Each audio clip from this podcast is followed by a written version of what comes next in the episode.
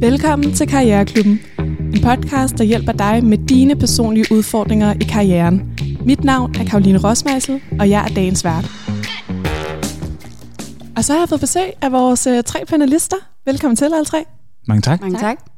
Vi starter lige med, at I præsenterer jer selv for lytterne, så I ved, hvem, øh, hvem I er. Vi kan måske starte med dig, Nana. Ja, det kan vi sagtens. Jamen, mit navn er øh, Nana Bøj Nielsen. Jeg har en baggrund og uddannelse inden for finans, organisation ledelse.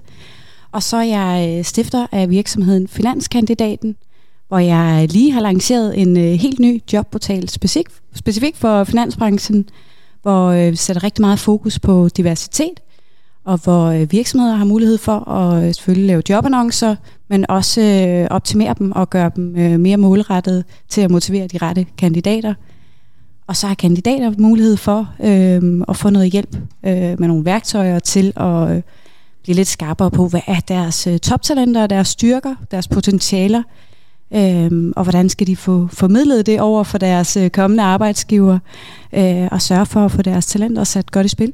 Mm. Ja, vi kan gå videre til dig, Mathilde. Ja tak, jeg hedder Mathilde, øh, er 31 og arbejder i Deloitte har lige fået en rolle som Nordic Chief of Staff for revisionsforretningen. Tillykke. Ja, tak. Må vi se, hvad det betyder. ja. øhm, men øh, jeg har også øh, stiftet en lille ting. Øh, Seed Network hedder det. Jeg interesserer mig rigtig meget for ledelse og personlig udvikling, og det er det, vi har meget fokus på. Så det er et netværksgruppe med 54 øh, medlemmer, mm. øh, hvor vi mødes øh, fire gange om året og arbejder med os selv og vores karriere. Øh. Så du er faktisk lidt en pro, når det kommer til karriere? Og ja, nej, overhovedet ikke. Det har jo ikke nogen uh, linær uh, begrund, eller sådan en forklaring, men, men jeg har da lidt mm. fra uh, medlemmernes erfaringer og vores erfaringer. Helt sikkert. Og så skal vi selvfølgelig også lige sige hej til dig, Jakob.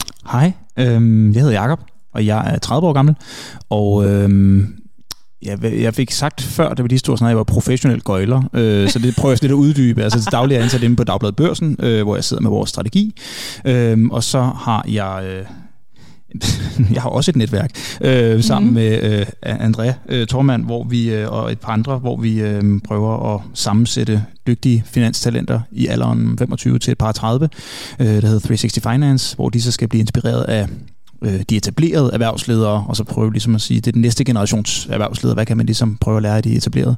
Øh, og så har jeg en podcast ude på Danmarks Radio, øh, der hedder Kapitalisterne, som handler om investering og penge, og vi drikker også en del vin, øh, men det, det, det, det står der ikke i programbeskrivelsen, det, det vil det, jeg ikke gå med til, men, men det gør vi. Ja. Ja, så det er okay. mig. Professionel gøjler.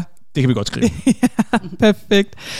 Jamen, vi skal jo i, øh, vi, vi skal igennem tre forskellige dilemmaer, som vi har fået fra vores lyttere. Øhm, og øhm, jeg håber, I er klar til at komme med nogle gode råd øh, i forhold til karriere og arbejdsliv, fordi nu starter vi i hvert fald. Ja. Og øh, er I klar til det allerførste dilemma? Ja. Det er vi. Det lyder sådan her. Øh, Hej Karriereklubben. Jeg er en kvinde i slutningen af 20'erne, som for nylig har fået nyt arbejde. Det er et arbejde, hvor jeg suverænt er den yngste, og mine kollegaer er alle omkring 40 og 50 år. I mit privatliv er jeg meget interesseret i og påvirket af diverse sociale problematikker, der findes i samfundet, såsom racisme, feminisme øh, og generelt minoritetsgrupper og diskriminering.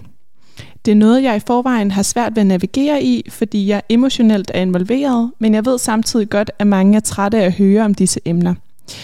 Derfor vil jeg høre jer. Hvordan synes jeg, jeg skal agere, når mine kollegaer fra en ældre generation kommer med en upolitisk øh, kommer med upolitisk øh, ukorrekte, øh, diskriminerende og stødende kommentarer på flere af disse områder. Jeg er ny i jobbet og vil derfor ikke risikere at blive hende, som ingen kan snakke med af frygt for at blive hende der. Men det er samtidig noget, der kan give mig rigtig ondt i maven, fordi jeg synes, det er ubehageligt at stå i valget mellem, skal jeg grine og lade som om, jeg synes, det er sjovt på bekostning af mig selv og mine værdier og minoritetsgrupper, eller skal jeg ignorere kommentarerne og føle, at jeg ikke rigtig står op for det, jeg tror på, eller sige noget til det hele og risikere at blive stemplet som snærpen på kontoret. Jeg har lyst til at være en allieret, men jeg er lidt bekymret for, hvor meget jeg potentielt offrer, for jeg har virkelig, virkelig brug for det her job, fordi jeg kun med lige ned og næppe kom igennem den, den sidste arbejdsløshedsperiode med min opsparing. Hvad synes I, jeg skal gøre? Hilsen Stine. Hmm. Ja. Altså, jeg kan godt prøve at lægge ud. Øh, ja, Nana, endelig. Ja. Jamen altså, hun lyder jo som en, der er utrolig empatisk, øh, og netop, der, der kan ens følelser jo godt komme meget på spil, også i ens arbejde, øh, hvor jeg tror, det er vigtigt øh, for hende pigen, undskyld, jeg har glemt navnet. Stine. Stine, mm. øh, at hun lærer at blive lidt på, på sin egen banehalvdel, øh, så hun behøver selvfølgelig ikke at grine, hvis det er, hun ikke synes, det er sjovt. Øh, hun kan godt byde ind med hendes egne synspunkter øh, og være med i diskussionerne. Øh, men jeg tænker ikke, at hun skal begynde at prøve at, at opdrage på hendes, øh, hendes kollegaer her. Øh, hun behøver jo heller ikke at gå ind i diskussionerne. Øh, ja, det, det er egentlig lige sådan mit umiddelbare råd. Har du prøvet det der før, hvor du, sådan, du har en holdning, men du har tænkt, du, ej, den sætter jeg lige lidt tilbage eller på pause for lige at, at være i en have det godt tænker, med man kan, ja, men jeg synes godt, at hun, hun, må, hun må vel gerne bringe sin egen holdning på banen øh, i det omfang. Altså det, det giver mening øh, og, og passer ind i diskussionen. Det synes jeg da endelig, hun skal gøre. Mm. Øh, men, men det her med, gør det altså fra hendes eget synspunkt og blive på hendes egen banehalvdel. Øh, så det synes jeg bare, hun skal, hun skal gå ind i. Øh, det er jo en, en god sag, hun, hun kæmper for, en masse gode, øh, gode tanker, hun har det er også vigtigt, at hun får sat det i spil selvfølgelig. Jeg har nogen at, diskutere de emner med. Øhm, og det kan også være, at hun bliver overrasket med nogle af hendes kollegaer, at de måske, mange af dem også kan, kan følge hende, og det er måske bare et par enkelte, der lige stikker ud med nogle holdninger. Ja. Øhm, så, Men så hvad nu, hvis der så er noget det her upolitisk, eller øh, politisk ukorrekt, eller diskriminerende, som hun, hun oplever? Det er jo lidt det, hvis hun så ser det, skal hun bare lade det passere. Det er det, du mener med egen banehalvdel. Øh, ja, altså det kommer jo lidt an på, om det er noget, der direkte øh, går ud over nogen, eller hvis der bliver talt grimt om, om nogen øh, på jobbet, øh, ved jeg ikke, så skal hun måske bringe det videre, mm. tænker jeg. Øh, men, men pas på med selv at gå ind i det, øh, hvis, hvis det ikke er hende direkte. Ja, hvad, hvad tænker du, Jacob? Jamen, øh, det, er godt, det er jo et rigtig, rigtig godt dilemma der. Det er jo sådan en generationskløfts-dilemma, yes. som jo virkelig tapper ned i noget, som, som jeg tror, de fleste af os kender fra vores arbejde, at man selv kommer ind som en generation og har øh, en måde at tale på, en måde at agere på, en måde at klæde på, en måde at gå til, til valg på, og så sidder der nogle øh, gamle nisser, øh, hvis man kan tillade sig at sige det, som gør noget helt andet, og så siger de nærebold i stedet for flødebold, og så, øh, så sidder de og udtaler sig om, hvad de laver deres fritid, man tænker, hvad er det dog, du laver? Øh, der, der, der, der er to elementer i det her. Jeg synes, det første er, at man skal være øh, grant for den gode stemning, når man starter på en arbejdsplads. Det synes jeg er ens pligt, at man lige falder til. Man, man behøver ikke komme ind med buller og brag og bål og brand, og nu skal I høre mig. Øhm, jeg vil nok lige give det en måned eller to til simpelthen at falde til, og måske hvis man skulle være lidt strategisk i de tre måneder, så man kommer ud over den der øh, prøveperiode, især hvis man kommer fra et arbejdsløshedsforløb, som, øh, øh, som er super opslidende. Det tror jeg, alle har haft tæt på livet. Det, det er jo det er hårdt. Så derfor så, så, er der, så er der noget i, øh, ikke fordi man skal gå ned på sin hverken passion eller integritet, men et eller andet sted, så synes jeg, det er i orden, man siger, den her, den skal jeg lige holde for mig selv, uden at gå på kompromis med mine værdier, men måske bare lade være med at læne mig ind. Når det så er sagt, så synes jeg, det er helt vildt vigtigt, at man står op for den, man er.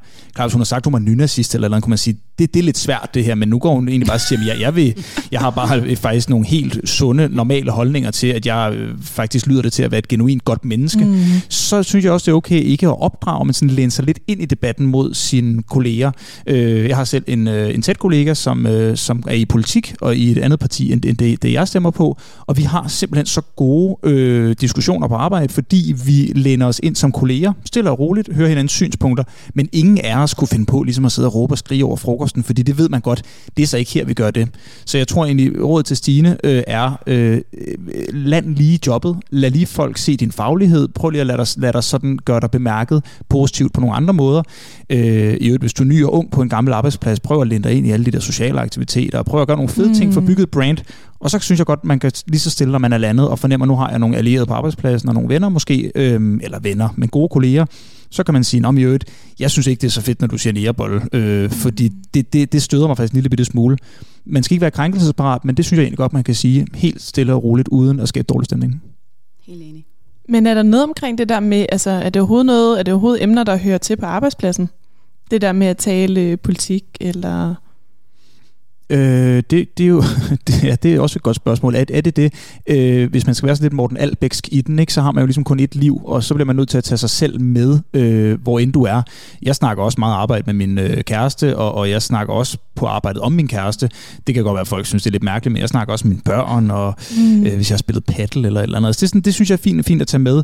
Øh, og igen, havde det været et eller andet helt crazy, at, at, at øh, der var nogle ting, som måske også var kontraktuelt øh, svært, at vedkommende for eksempel havde lænet sig ind i en eller anden form for jeg ved ikke, hvad man ikke må ved siden af sit arbejdsplads, hvis man gjorde noget ulovligt eller mm. eller andet. Men når det er sådan ens øh, holdninger, og igen måske også øh, tage, tage lidt af prøven ud ved at sige, om det kan jo nok godt være, det er en generationsting, men jeg kommer jo fra en generation, hvor eller et eller andet, så tror jeg godt, man, man, man faktisk godt kan tillade sig. I min optik, så tager jeg i hvert fald mig, mig selv med på arbejde og fortæller om, hvad jeg lavede i weekenden, og mm. hvis jeg har haft en dårlig morgen, eller hvis jeg har været op og skændes min kæreste, eller så kan man godt lige sige til sine nære kolleger, åh, oh, det var sgu lidt en tung morgen. Ja. Så tror jeg, man får et bedre arbejdsliv.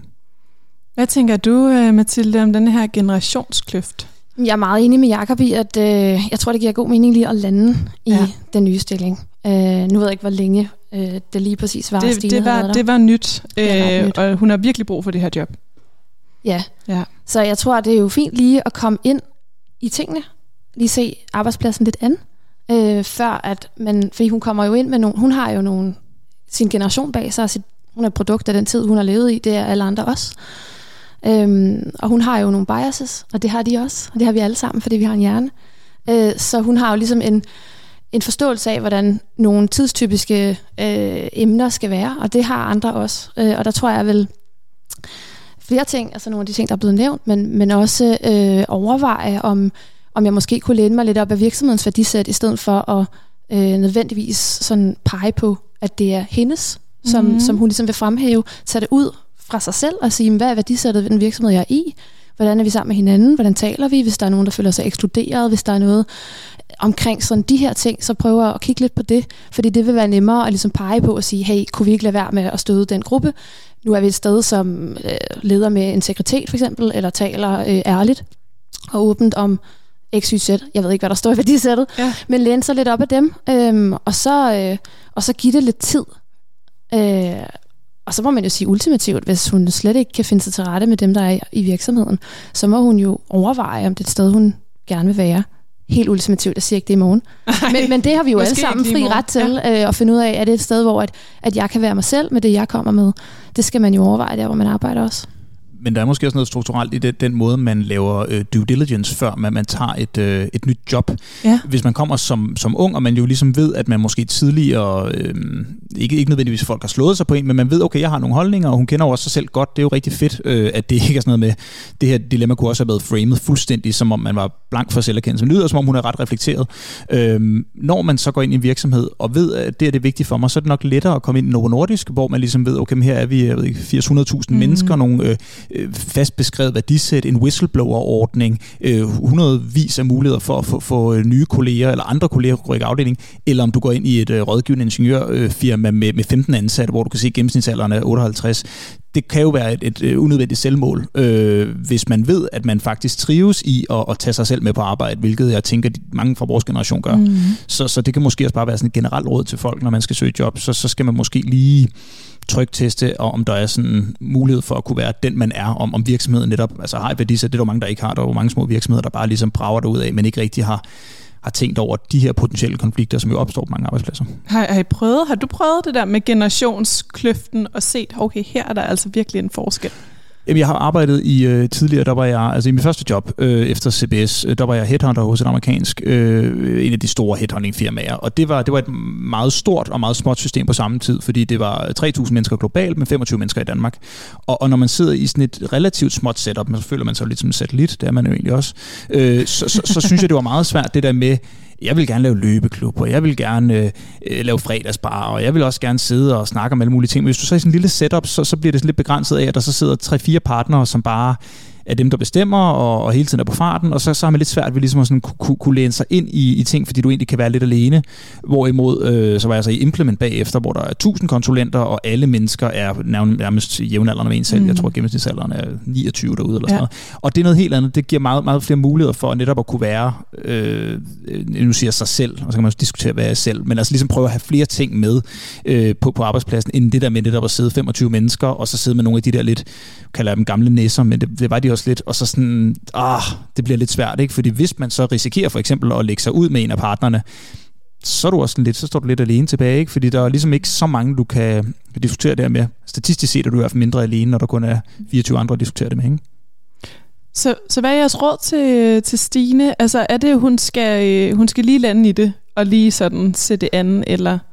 Det synes jeg i hvert fald er, ja. ja det synes det jeg tænker i hvert fald, du, Mathilde? Ja, det, ja. det synes jeg. Øhm, fordi vi har jo altid sådan et, et Altså vi kommer ind i ting med friske øjne, og så ser vi verden meget som, som det med de øjne, vi ligesom kommer med. Og, og jeg siger ikke, at hun ser den forkert overhovedet, eller at der er nogen, der sådan er forkerte på den her. Men, øh, men jeg synes, man skal lige lande i en virksomhed, når man kommer ind. Øh, så giv det lidt tid. Ja, Nana, du har også en pointe. Ja, absolut. Jamen, jeg er helt enig med, med Mathilde. Øh, du taler også lidt omkring det her med bias, og jeg tror også, at, at Stine måske øh, skal Ja, det ved jeg ikke. Måske lidt ud over hendes egen bias omkring det nogle ældre medarbejdere. Det kan sagtens oh, yeah. være. Jamen, det kan sagtens være nogle af dem, øh, at hun kan connect rigtig godt med dem. Øhm, og, og det er jo de her, vi bliver jo altid mødt af de her bias. Måske er forskellighederne altså i vores generationer slet ikke så store, som vi egentlig i virkeligheden går og, og gør det op til. Mm. Øh, men ja, jeg er også helt enig i, hun skal, hun skal sætte an. Øhm, og lige holde lidt igen holde måske lidt igen, ja. med sine egne øh, ja. perspektiver og holdninger. Og husk, husk, at valget er jo hendes. Ja, og så selvfølgelig også kunne være sig selv. Altså, hun skal jo også, som, som Jakob sagde, altså beholde sin integritet øh, i den, hun er. Ja, og ja, det, det er øh, en komplet enigt panel. Ja, øh, men, men, men jeg tror, vi er relativt enige i, at der er det strategisk i. Selvfølgelig ja. så skal man, altså hvis man har været ude i arbejdsløshed, og det er mega svært, og det er psykisk hårdt, og det er stressende, og det er ligesom alternativet til bare lige at kunne tage et par måneder, hvor man lige falder til, og jeg synes, du siger rigtig godt, Nana, i det der med sådan, det kunne jo også godt være, at hun måske var en lille bitte smule biased, at de der gamle nisser tænkte, jamen okay, hvor er det dog bare træls, og så fylder det 95 procent øh, af hendes opmærksomhed, hvorimod de måske er sindssygt dygtige fagligt, og så kan man sige, fair nok, så kan vi få et fagligt fællesskab, og så er det det, vi bygger videre på, øh, og så kan det være, at man så undervejs ligesom bliver tætte kolleger, øh, og kan mødes i nogle andre ting. Og så skal vi bare lige huske, at bare fordi man har været et sted længe, at man er jo ikke nødvendigvis en gammel nisse. Det, øh, det kan også blive sådan, det, sådan men det, det er også diskriminerende, vel? Nu, jamen nu vil bare, ja. altså vi sidder jo også her med biases, ikke? Altså og kigger på, på alder og den måde, vi er på. Så det har vi jo alle sammen. Jeg synes, det er vigtigt at være bevidst om, hvilket man har, øh, og så lige lande. Mm. Okay, så hun skal ikke synes, det er... Øh, ja, hun skal ikke synes, det er sådan sjovt på bekostning af sådan hendes egne værdier, men hun skal lige holde lidt igen. Er virkeligheden der, vi er, ikke? Ja. Jamen, så tror jeg, Stine, der er nogle ret gode råd til dig her fra, fra panelet. Altså, først og fremmest er det vigtigt, at du ikke går på kompromis med dine egne værdier. Det er det selvfølgelig ikke. Men når det er så sagt, så er du lige kommet ind i det her arbejde. Der er nogle, måske nogle andre værdier på den her arbejdsplads, måske nogle andre kollegaer, der er ældre end dig. Øh, og det kan altså være en god idé lige at sætte det lidt an, og holde måske en lille bitte smule igen, hvis du meget gerne vil ind i den slags diskussioner. Hold lidt igen med dine egne holdninger, og måske bare ja, blive på din egen banehalvdel, som, øh, som Nana så fint sagde. Og så var der også en rigtig god refleksion med, altså måske har du også selv nogle biases mod de her kollegaer. Måske, siger Jacob, du kan finde altså, et andet sted, hvor, at, øh, hvor det giver mega meget mening, at, at I, I snakker om den ting, eller bonder på det. Det kunne være måske fagligheden. Altså, måske kan du lære rigtig meget af, af de her ældre medarbejdere. Og så husk, at bare fordi man har været lang tid et sted, så er man altså ikke en gammel nisse. Det, øh, det vil Mathilde gerne lige slå fast. Eller hvis man er i 40'erne, som jeg snakker Eller hvis man er i 40'erne. Det betyder ikke, at, øh, at man har det, den holdning, som man tror, der er i generationskløften. Så tusind tak for dit dilemma.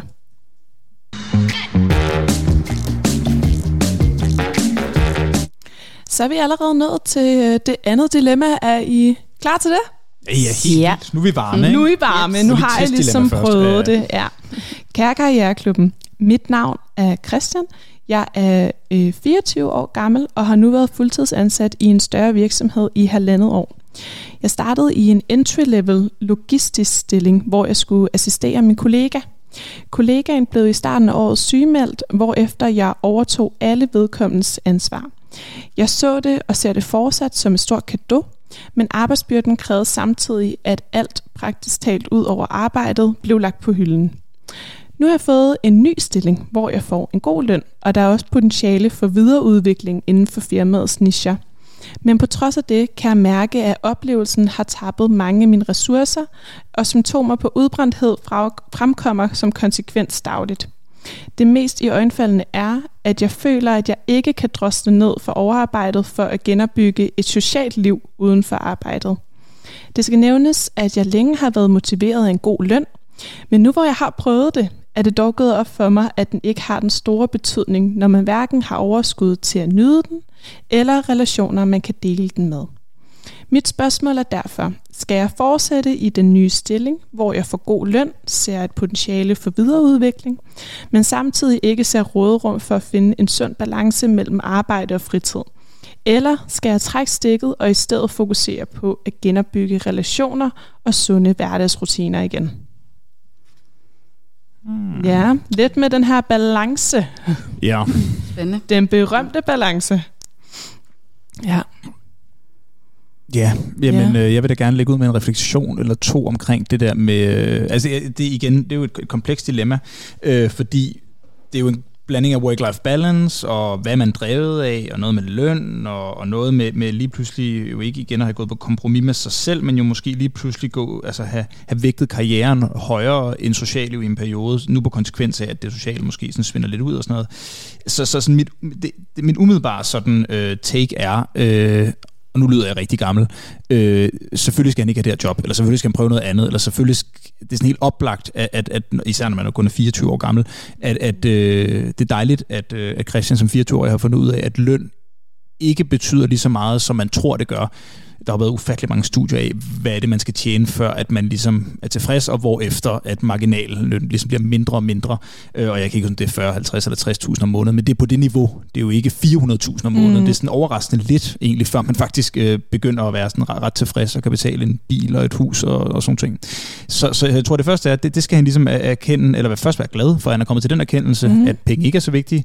Øh, og derefter så tror jeg, det er helt oplagt, at, at, at han bliver nødt til ligesom at, at overveje, om der kunne være nogle andre muligheder muligheder, fordi hvis man kun er 24, så, så er livet simpelthen for, for kort stadig alligevel til at... Øh, at føle sig udbrændt. Føle sig udbrændt. Det, det, det er lidt for tidligt, vil jeg sige. lidt tidligt at føle sig udbrændt, ja.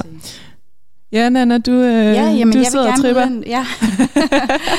jamen, det er, jo, det er jo et dilemma, jeg, jeg virkelig kan kende det her. Øh, og Christian, han er jo bare en, en, en ung fyr på, på 24. Jeg tænker, at han... Jeg håber da, at han har en, en, en god leder, han måske også kan tale med.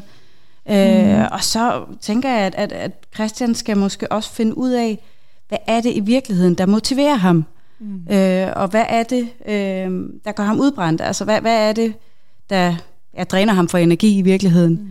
Mm. Øhm, ja. og, og på den måde, hvad hedder det, øh, jeg bliver lidt klogere på, hvad, hvad, hvad kan der være af muligheder for ham? Øh, måske i at blive i stillingen, men at udvikle sig i den. Øh, have en, en, en leder, han kan tale med. Øh, Ja, så jeg ser det ikke sådan enten eller. Ja, altså han siger jo egentlig, at han har et potentiale for at udvikle ja, sig. Præcis. Øh, han får en god løn og sådan noget, men han har bare kunne mærke denne her, altså det har tabet ham for hans ressourcer, og han begynder at have symptomer på udbrændthed. Øh, så ja, jeg tror i virkeligheden videreudviklingen, den tænker han egentlig eksisterer, men det er mere det der ja. med at finde balancen. Altså, der er slet ikke tid til det sociale åbenbart. Nej, præcis, men jeg tror, altså der, hvor man typisk bliver udbrændt, det er jo, hvis man bruger for meget tid på noget af det, der i virkeligheden ikke giver en energi. Det er måske ikke så meget, hvor mange timers arbejde man, man egentlig laver, fordi laver man noget, man godt kan lide, noget, man er motiveret af, øh, så er der også energi til andre ting ved siden af. Øh, nu ved jeg jo ikke, om, om hvor mange timer han reelt set arbejder, mm. men jeg tror mere, det er hvad hedder det, øh, ja, det arbejde, han laver, der dræner ham, og ikke, ikke mængden af tid, han bruger på det. Øh, så, så der tror jeg, altså nu er han jo en ung fyr ved at, at finde sig selv måske.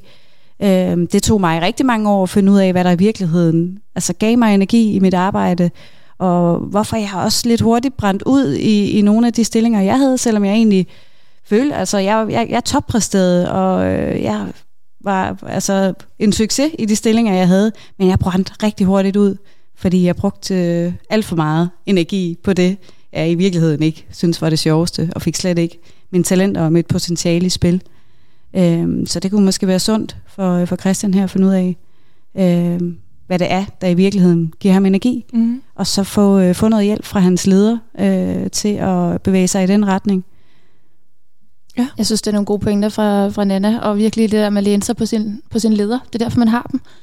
Øhm, jeg tænker to ting. Altså, der, der er noget i vinklingen af Christians spørgsmål, som, Ja. hvor jeg hører det som, at han faktisk godt kender svaret. Ja. Øhm, så det kan han jo lige tage ind i sig selv, og måske se, ligger det egentlig lidt der. Øhm, Og hvad tænker du, svaret er? det, altså hvis det var, jeg vil sige, han er lidt for ung altså til at, øh, at brænde ud, før han overhovedet har brændt igennem.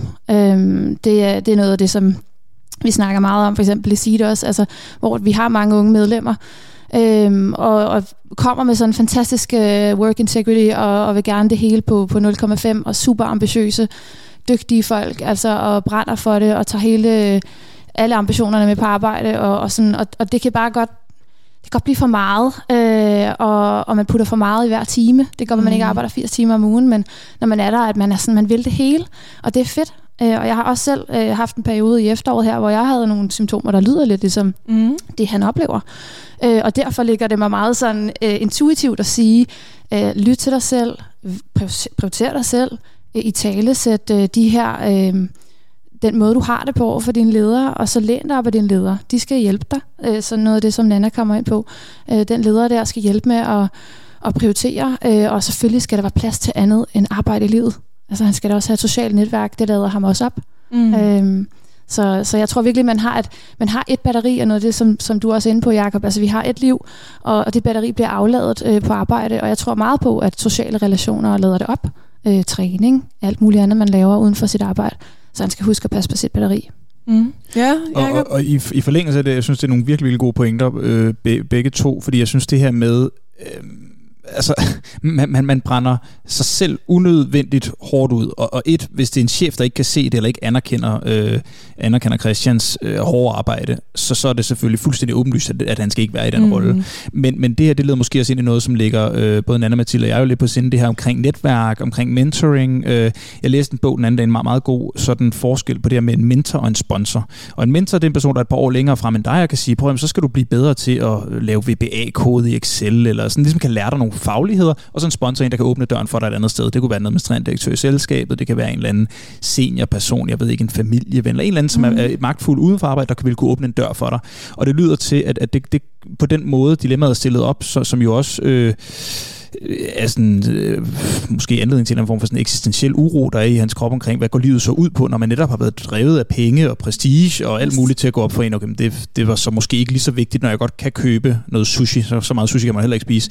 øhm, altså, så, så, så kan man ligesom overveje, jamen, skulle man så måske netop søge ind i et netværk? Øhm, mm. Og det kan også godt være, nogle af dem er jo betalingsnetværk, så kan man spørge sine arbejdsgiver, om de gider at finansiere det. Nogle af dem er jo også øh, gratis netværk, dem er der mange af derude. Øh, eller måske også bare spørge sin chef, hmm, er der en her i virksomheden, som er et par år længere frem end mig, der måske har været igennem det samme? Kunne du tænke dig at, at parre mig op? Altså den sårbarhed, som vores generation synes jeg er ret god til sådan at, at, at, at, være, at hvile mere i. Hvis du var sårbar for 30 år siden, det var jo sådan totalt latterligt. Hvad, hvad tænker du på? Gå hjem med dig. Hvis du i dag siger, prøv at høre, jeg synes godt nok, det er lidt svært, og jeg faktisk nogle gange sover jeg ikke så godt om natten, eller jeg har lidt hovedpine, eller jeg er faktisk bange for at brænde ud. Men jeg tror, hvis jeg fik nogle redskaber, for eksempel et netværk, for eksempel en mentor, for eksempel en eller anden på arbejdspladsen, så, så ville det være et move, som hvis chefen ikke synes, det var fedt, så er det med garanti en forkert chef. Mm. Mm. Så det, det handler om at sige det her til sin leder, og sige, der skal altså være en lidt bedre balance. Jamen, jeg tror, man kommer langt med, med transparens og, og ærlighed. Det tror jeg også ledere, øh, nu ved vi jo intet om, om øh, Christians leder, men det vil de, der synes var super cool, at der kommer en ung fremadstormende, ambitiøs, ambitiøs person. Og jeg synes, øh, din formulering øh, omkring det her med at lægge timer, øh, hvor man du sagde, lægge hvor meget i hver time. Fordi der er jo nogle, nogle mennesker, der sidder og arbejder 80 timer, men så finder man ud af, at de fra 18 til 21 bare har ventet på, at der var nogen, der sendte dem et slide deck, og så er de egentlig bare siddet lidt og, og spillet Candy Crush. Er, er det ligesom, ja. er det en time? Men det er klart, hvis du sidder fra 9 til 17 og bare sådan tænker så meget over, at jeg skal virkelig og back-to-back møder, og jeg når næsten ikke går på toilettet, og jeg spiser frokost på min desk og sådan noget, altså, så, så brænder man jo med garanti ud. Mm. Ja.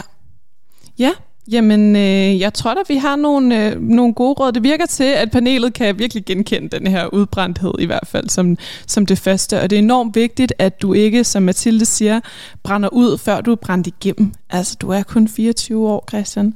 Så, øh, så der er masser af tid endnu på arbejdsmarkedet, og der skal være en balance. Du skal have et socialt liv, fordi dit batteri bliver afladet, når du er på, på arbejde, og du har brug for at lade det op igen. Og det gør man med sociale relationer og alt det i fritiden. Og så synes øh, Jakob det er rigtig godt, at du i så tidlig en alder har fundet ud af, at det ikke er løn og prestige, der driver dig. Øh, det er noget, nogen først opdager meget, meget senere i karrieren, så der, øh, der er du heldig at finde ud af, at det her er en, måske en chance for dig, som, som Nana siger, at finde ud af, hvad det faktisk så er, der driver dig, øh, så du kan få mere af det i dit arbejde. Fordi tit handler det her om udbrændthed ikke så meget om, hvor mange timer vi lægger, men om vi egentlig synes, det vi laver er meningsfuldt, sjovt øh, og passer til os. Så, øh, så det er også en mulighed for dig for at finde ud af, hvad det egentlig er, du synes øh, der motiverer dig. Mm. Tak for dit dilemma, Christian.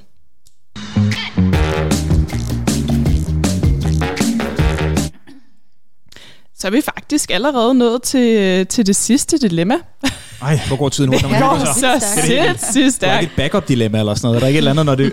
Hvis vi nu, uh, hvis vi nu får hurtigt, så kan det være, at vi har et ekstra dilemma. Ja, men i hvert fald lyder det sådan her. Hej Karriereklubben. Øhm, som kvinde på arbejdsmarkedet, der stræber efter at komme højt op ad karrierestigen, oplever jeg tit diskret og mindre diskret modstand fra de mænd, jeg møder. Nogle situationer er nemme at glemme og sige pyt til, mens andre kan blive ved med at dukke op i hukommelsen fra tid til anden, og dermed hive alle de negative følelser og tvivl, der opstod i situationen op. Mit dilemma er egentlig, hvordan skal man håndtere nogle gange toxic mandlige figurer, man møder på sin karrierevej, der synes kvinder skal ses og ikke høres? Hold da op. Jeg er meget smilende og glad, og jeg ønsker ikke at blive ændret eller være nødt til at ændre mig for at passe ind i nogens verden. Håber, I har nogen input til mit dilemma. Vælge hils- venlig hilsen, Silje. Ja. Uh, ja.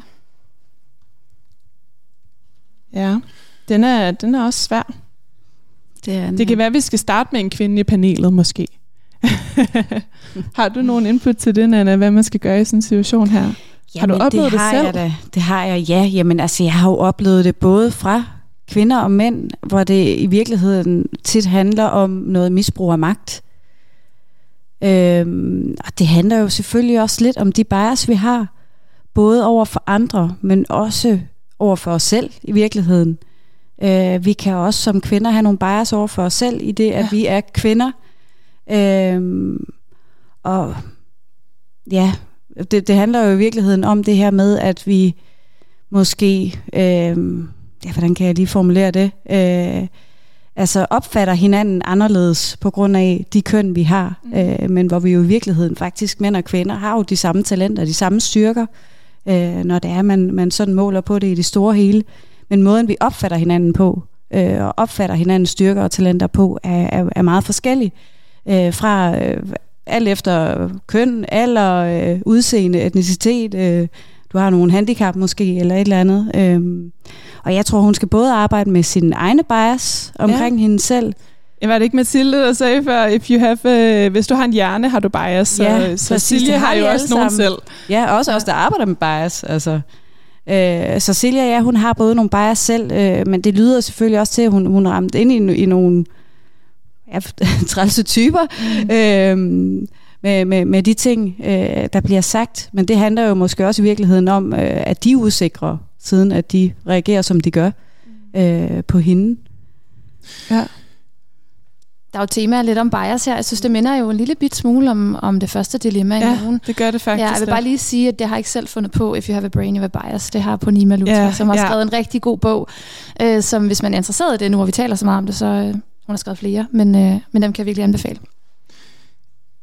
Altså, jo, øh, det synes jeg er svært, fordi jeg tør næsten ikke sige noget, og det, det tror jeg er, er lidt, uh, lidt farligt. Så nu, nu prøver ja. jeg at bevæge mig ud på sådan et eller andet sted, hvor det kan gå galt. Var det ikke dig, der lige øvede dig i, at du skulle, ud af den, eller du skulle ind i den dårlige stemning? jo, men jeg, frygter, jeg frygter lidt, at jeg laver sådan en Claus Hjort Frederiksen Libert, hvor han så ender med at blive uh, fuldstændig savsøgt. Ja, øhm, så, så, så lad os prøve. prøve øhm, selvfølgelig skal man virkelig ikke finde sig i, uh, i specielt meget.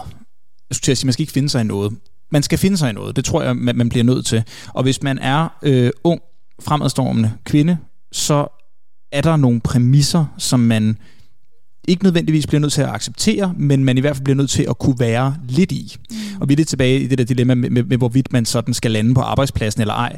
Øh, der er jo nogle ting, som er fuldstændig no-go. Det er klart, altså hvis der er en, der altså, laver sådan noget, som er altså, imod, øh, mm. jeg ved ikke, hvis man bliver taget på røven, eller ja, hvis ja. man øh, bliver kaldt ting og sådan nogle ting, så det er klart, mm. det er no-go. Yes. Men der er også nogle gange, hvor... Øh, den her krænkelsesparathed hos, øh, igen nu slår jeg vores generation lidt over en kamp, kan være øh, øh, lidt for stor. Og det er det, jeg mener med, nu bevæger jeg mig ud i noget, noget som, som skal, man skal passe lidt på med. Men der er nogle gange, hvor jeg har hørt på tidligere arbejdspladser, når man lagde du ikke også mærke til, øh, hvor klam han var, og så siger, hvad mener du? Åh, oh, men der sagde han det der, og siger, ja, okay, ja, ja, okay. Det var da måske sådan lidt, men det var nok bare ment som en kæk bemærkning. Og så tror jeg tilbage til, at man også blev til at sætte sig lidt nogle typers sted. Nogle af de der chefer, de er bare lidt nederen. Og det tror jeg, at man, hvis man endelig gerne vil climb the career ladder, så kommer man faktisk lidt hurtigt frem en gang imellem at, at bruge noget så banalt som en pytknap og sige igen, jeg skal ikke finde mig i det ene, jeg skal ikke finde mig i det andet, men, men hvis, hvis der er nogle typer, som bare er nederen, gammeldags, dinosauragtige, hvad vi vil kalde det, øh, så, så der en gang imellem tror jeg, man vil få et øh, komme lettere igennem ved at være lidt mere sådan laissez-faire eller nonchalant omkring ting. Igen, der er nogle ting, der er no-goes, men der er også nogle ting, hvor man, man vil kunne sige, okay, man er bare nederen, eller what an idiot, mm. og så kan man gå ind til nogle andre kolleger og sige, har du bare lagt mærke til præg, man er sgu altid bare supersteneren, eller han har en dårlig energi. Og igen, jeg, jeg ved godt, det er farligt at sige det her, fordi så er der nogen, der siger, nå, men Jacob, øh, tager, går du så og kalder piger grimme ting? Nej, nej, nej, men man kan godt nogle gange bare måske være lidt mere nonchalant. Kan jeg sige det nu? Kan jeg sige, at der er to hænder lige op i hovedet på mig. Så jeg, jeg, det tør, jeg tør ikke sige noget. Godt. Nej, men og i virkeligheden gælder det vel både for mænd og kvinder. Det er vel også det, der er din pointe. Altså sådan det, fordi man kan jo godt komme across ledere, som som både, altså, både som mand og kvinde, men hvor det, det er fordi, der er en, måske en generationsforskel, eller man har to forskellige syn på sagen. Ja, eller, ja, ja, ja, absolut. Ja. Ja, nå, der var, der var nogle, øh, der var nogle bud, hvad hedder det, Nana? Øh, hvad havde ja, det? jamen jeg ja. synes, det var nogle, nogle, øh, nogle rigtig gode øh, ting, du bragte på banen her, Jacob. Øh, og, og, og netop, jeg tror, det er rigtig vigtigt med den der pytknap, fordi Silja her, hun kan jo aldrig nogensinde styre eller være herre over øh, de kommentarer, hun får, og hvad hun bliver mødt af men hun kan måske arbejde på netop, hvordan hun selv reagerer på det, øh, og hvor meget hun tager det ind i virkeligheden. Nu siger hun, det kommer nogle gange lidt tilbage til hende, og det er måske lidt den, hun skal arbejde på, fordi det hun her over, det kan hun styre. Øh, det kan hun ikke med de kommentarer, hun får. Øh, så jamen, altså, måske øve sig lidt på at have et godt respons klar. Mm. Øh, og ja, det er det der med, at man altid man ved det bagefter. Ja, ja. Så, ja jeg skulle bare have sagt. ja, jeg skulle Præcis. bare have sagt. Præcis, ja. så, så øve sig lidt på, hvordan hun reagerer på det, øh, og så på, hvordan det kan blive lidt nemmere for hende at trykke på pytknappen. Altså tænk lidt over, jamen okay, ah, det er også, han, han sagde måske det her, fordi han i virkeligheden er usikker på mig. Øh, mm. det, det handler jo om nogle ting hos ham, og i virkeligheden ikke om noget hos hende. Mm. Øh, så det ved jeg ikke, det kan hun måske få lidt hjælp til. Øh, at, at blive bedre til.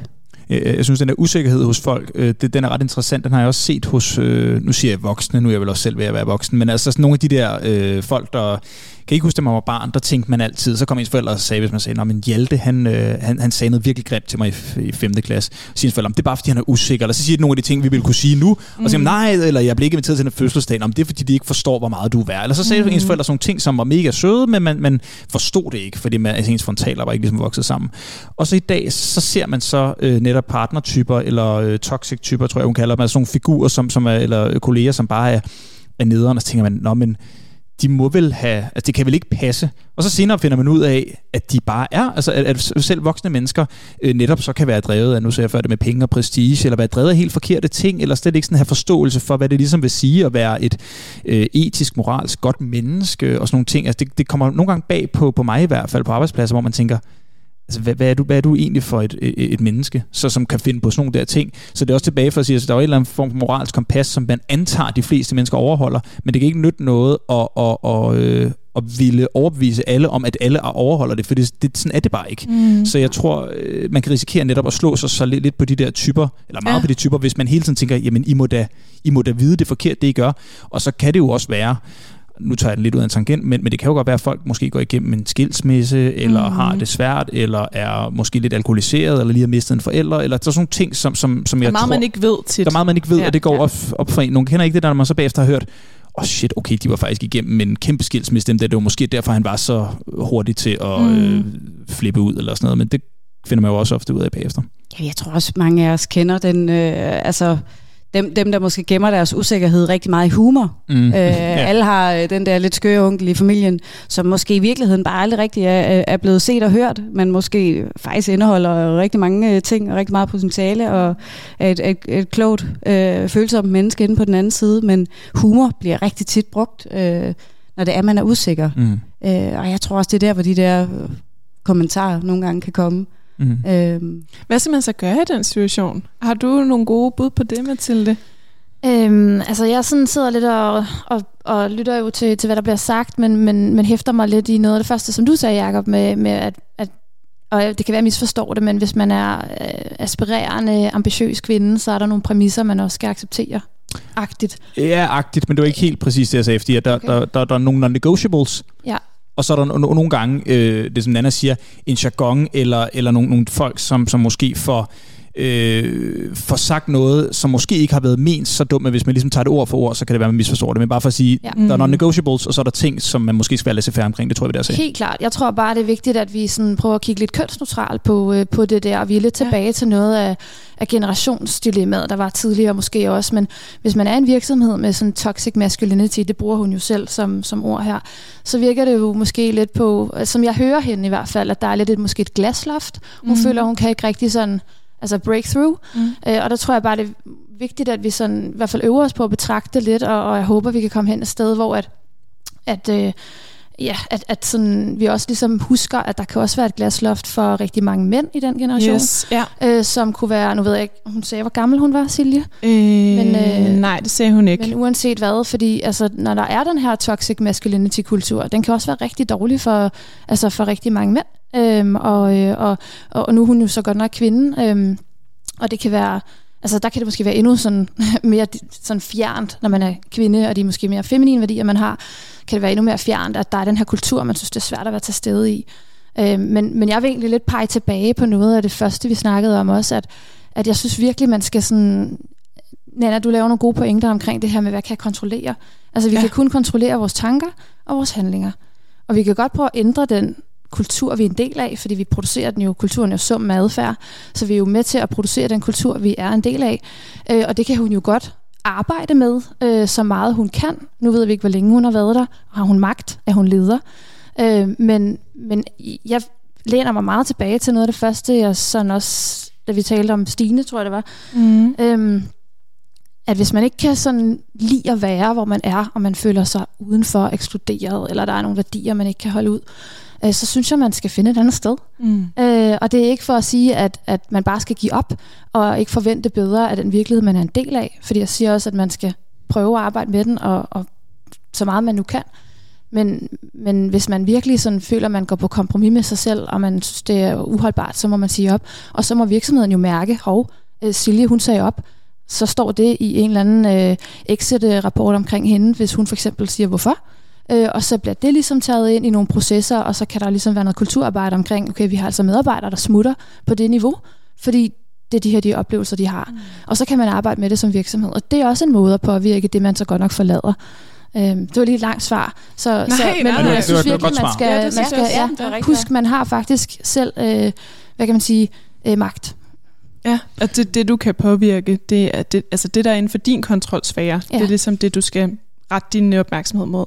Mm. Altså nu, nu fik jeg brugt et så latterligt udtryk som pytknap omkring noget, som øh, jeg ikke håber, at lytteren hører som om, at jeg synes, at man skal ligesom bare finde sig i at blive øh, fuldstændig trådt på. Så det er egentlig ikke det der point, men, men, men jeg ved heller ikke, hvordan man får det formuleret sådan, så, så det vil give mening. Men hvis man er fremadstormende i, i de her systemer, og jeg tror, det er alle systemer, om det er øh, Big Four consultancies, eller om det er øh, øh C25-selskaber, eller i de der store systemer, så er der jo lommer af, øh, af dårlig kultur. Altså, jeg har aldrig hørt om et eller andet system, der bare er perfekt fra A til Z, fordi det er jo både mennesker. Men, men der er, øh, igen, hvis man har det moralske kompas, og hvis man har de non-negotiables, der hedder, altså X-type kommentarer og øh, krænkelser, fysiske osv., selvfølgelig fuldstændig out of øh, question. Men, men hvis man så siger, okay, jeg skal også være bedre til ligesom at trække vejret dybt og sige, den her type mennesker, de er, er gift for mig, så dem skal jeg virkelig prøve at undgå. Fordi jeg kan ikke, øh, hvis man virkelig gerne vil læne sig ind, så kan, så kan jeg ikke komme hen og ændre på de her typer. Og så tror jeg simpelthen, at man får en meget hurtigere stormende karriere, hvis man ligesom godt kan, kan negligere typer, hvis man ligesom har sit moralsk kompas med sig. Det tror jeg var, var mm. lidt det, der var pointen. Jeg synes bare ofte, ja. jeg har set folk, der siger, nu ikke, været dybt, og så øh, glemmer jeg lige, hvad der blev sagt der. Øh, fordi det, det, det, ja. det, tror jeg faktisk, ja. altså, man, igen, man skal ikke finde sig i alt, men der er nogle ting, hvor man også må sige, fuck det, og jeg har også nogle gange kommet til at sige nogle lidt, lidt skæve ting, og øh, ja. Men når man også, det du egentlig siger er jo også, at når, du så, når man har de ambitioner, om, at det, det er egentlig uagtet køn, men når man har de ambitioner, så vil man bare nok formentlig møde nogen, som, øh, som måske ikke nødvendigvis har deres moralske kompas i orden, og så er det bare, hvad gør man i den situation? Øhm, og hvordan skal man takle det? Ja, ja, ja præcis. Mm. Ja. Jeg ved ikke, om vi kunne prøve at give Silja nogle, nogle gode comebacks, hun kunne lave. Altså på, jo. komme med nogle forslag måske. Ja, det altså, var en fed idé. Jeg tror nu, jamen, altså, jeg, jeg, jeg har selv prøvet et par gange at komme ud for nogle situationer, hvor jeg sådan tænker, åh, oh, jeg vil ønske, jeg havde reageret sådan, eller sagt sådan, som du også sagde ja. til, hvad hedder det. det. Det kunne være fedt øh, at måske give hende lidt nogle, nogle redskaber til, hvordan hun kan reagere. Jeg tror, at de fleste, de kan jo godt lide, at der er en lidt sjov jargon på arbejde. Det har jeg også selv kunne lide, når man øh, når det ligesom er under nogle præmisser, hvor der ikke er magt indblandet. Jeg tror, at det der er problemet, det er netop, når der er magt indblandet. Jeg, jeg har prøvet at stå ved en kaffemaskine, hvor øh, min øh, leder gav mig et, øh, et klas bag altså på helt forkert, øh, upassende måde. Øh, og hvor, hvor jeg altså, faktisk var ret stolt af min reaktion, hvor jeg vendte mig om og sagde, det er simpelthen langt under min standard, og det skal du aldrig gøre igen. Øh, stærkt. Ja, stærkt. Og det var, det, altså, der var også en kollega, der hørte det, øh, og som virkelig synes det, det, det var simpelthen så fedt. Øhm, og der var også, der, der florerede sexikane-sager i afdelingen og så videre, så ikke med mig, men, men altså, der, der var virkelig en, øh, mm. en, en, der en vild kultur toxic, der. Ja, ja. præcis. Ja, okay. øhm, men der kunne jeg også mærke, der, så skal man også være klar på, at han blev enormt usikker på mig. Der kom en... Øh, hvad hedder det, øhm, en, en distance på en eller anden måde der, øh, som, hvor, hvor man, man skal virkelig være klar på, at hvis, hvis det er, man går ind i den, jamen altså, så, så må man måske følge den til dørs, eller jeg ved ikke, altså, tage kampen op. Øhm. Nu får vi jo ikke så mange eksempler på, hvad det er, der bliver sagt. Nej, øh. nej, det er rigtigt. Så gør det det også lidt svært. Men ja. jeg tror, at det, hun refererer jo meget til den her generelle om, at hun er fremadstormende, vil gerne op ad karrierestigen, og der oplever hun altså nogle mænd, som... Øh, som ikke mm. rigtig, altså, som står i vejen for det, eller som ikke synes, at, øh, ja, at, det, at det skal være hidden. Øhm, mm. Ja. Okay. Ja. Så det er jo ikke så, det er ikke så konkret, som, øh, som det du bringer op, nej, Nana, som jo er meget, altså det er alle jo enige om, er totalt over grænsen. Ikke? Ja, ja. Altså jeg, jeg har, øhm, jeg ved ikke om det er et råd, men altså jeg, jeg har sådan en, øh, nu er jeg præstesøn, og derfor så, så bliver man jo opdraget på en lidt anden måde, tror jeg, end, end, end andre, ikke præstesønner, men, men der er jo sådan en, en meget, meget, meget simpel øh, bøn, øh, som hedder, øh, giv mig ro til at acceptere de ting, jeg ikke kan ændre, øh, giv mig styrke til at ændre de ting, jeg kan, og giv mig visdom til at kunne se forskellen. Og, og det, den prøver jeg næsten hver evig eneste dag, øh, når jeg står i, og det er jo alt fra... Øh, parforholdsting, til arbejdsting, til børneopdragelse, til alt muligt. Der er ligesom, altså, øh, om natten, når man vågner op og er meget nervøs for, om ens barn trækker vejret eller ej, det, det er det, som en klassisk forældreting. Det er sådan en relativt, øh, altså det, det giver simpelthen ikke mening og, og, og ikke få såret, fordi det, det, jeg, jeg må have ro til at acceptere, det kan jeg ikke, hvis ens barn er født med en hjertefejl. Så, så kan, det kan du ikke bruge dit liv på øh, og, og, og være for bekymret for, fordi du er så mm. bekymret for, at dine børn dør. Det, det, det er sådan en iboende angst, der, der starter, når man bliver forældre, at, at hvis det fylder alt, så, så, så kan du ikke leve. Og det, det er sådan et øh, livsvilkår, som kan være, være lidt svært at tage op i en podcast om karrieredilemmaer. Men ikke desto mindre. så er der det der med at kunne se forskel på de ting, du kan ændre og ikke kan ændre. Og når du er, øh, når du dealer med idioter, og det gør man jo en gang imellem i sit liv, og det er jo det, det tyder på, at hun også dealer med, og jeg har også prøvet at have idiotchefer. Øh, og jeg har en, haft en konkret chef, da jeg var konsulent, der, der var jeg øh, i de der partnerdrevede systemer, og der var generelt faktisk implementeret ret god arbejdskultur. Men der var så også en enkelt, som var, øh, øh, øh ja, øh, nu siger jeg psykopat, men man kan jo bruge lidt forskelligt, det er jo, jeg ved ikke, om det er en beskyttet titel, men altså, ved, ved, var, var i hvert fald rigtig nederen. Ja. Og der, der snakkede jeg så meget, både min storebror, der er præst, og min forældre, der er præst, jeg har det her menneske, som er, er toxic, altså som, som decideret er gift for mig, mm-hmm. og jeg bliver rigtig ked af det, og jeg føler mig jordet, og jeg føler mig dårlig, osv. osv. Og, og kan jeg ændre vedkommende? Nej, nej det, det, det vil ikke give nogen mening. Jeg overvejede, om jeg sådan skulle købe øh, Sisyfos-myten, altså Camus' øh, filosofiske værk, værk omkring det der med at bære en sten op hver dag, og den så færdig, så rullede stenen ned igen, og så, fordi den måde, vi arbejdede på, var meningsløs og sådan noget. Men, ja. men så var jeg sådan, læser vedkommende bogen og ændrer sit liv. Ej, det, ja. det gør vedkommende nok ikke. Kan jeg ændre vedkommende? Ej, det kan jeg ikke. Kan jeg sige til min chef, jeg skal på et andet projekt? Ja, det kan jeg godt. Så simpelthen rykke mig væk fra problemet, og der var systemet stort nok til, at jeg kunne komme på et andet projekt. Og, og det tror jeg lidt det samme her. Hvis man ligesom sådan kan jeg ændre på vedkommende? Kan jeg gå hen og opdrage på en 55-årig person, der udøver en form for sexikane? Jeg kan prøve, men så kan jeg whistleblow det, jeg kan mm. alt muligt, men jeg kan nok ikke ændre vedkommende. Så nu skal jeg ligesom have, have ro og styrke og visdom. Jeg synes, det er meget god sådan, ligesom måde, sådan, jeg ved ikke, om det er en regel til det her, men sådan en måde at leve livet på, ligesom hele tiden tænke, kan jeg ændre det her? Hvis nej, men så skal jeg så også kunne prøve måske at gå, gå en anden retning. Jamen, vi er tilbage til det, du sagde, Mathilde, med hvad du kan kontrollere. Præcis. Altså, hvad er inden for min, min sfære, hvor jeg ja. kan kontrollere, at noget skal ændres. Ikke? Præcis. Øhm, og der er din pointe jo så, at man så ikke nødvendigvis kan kontrollere alle mennesker. Nej, i hvert fald idioter kan være svære at Idioter, ja, præcis. Ja, man kan jo ikke styre, hvordan folk er, og jeg synes, den, den der...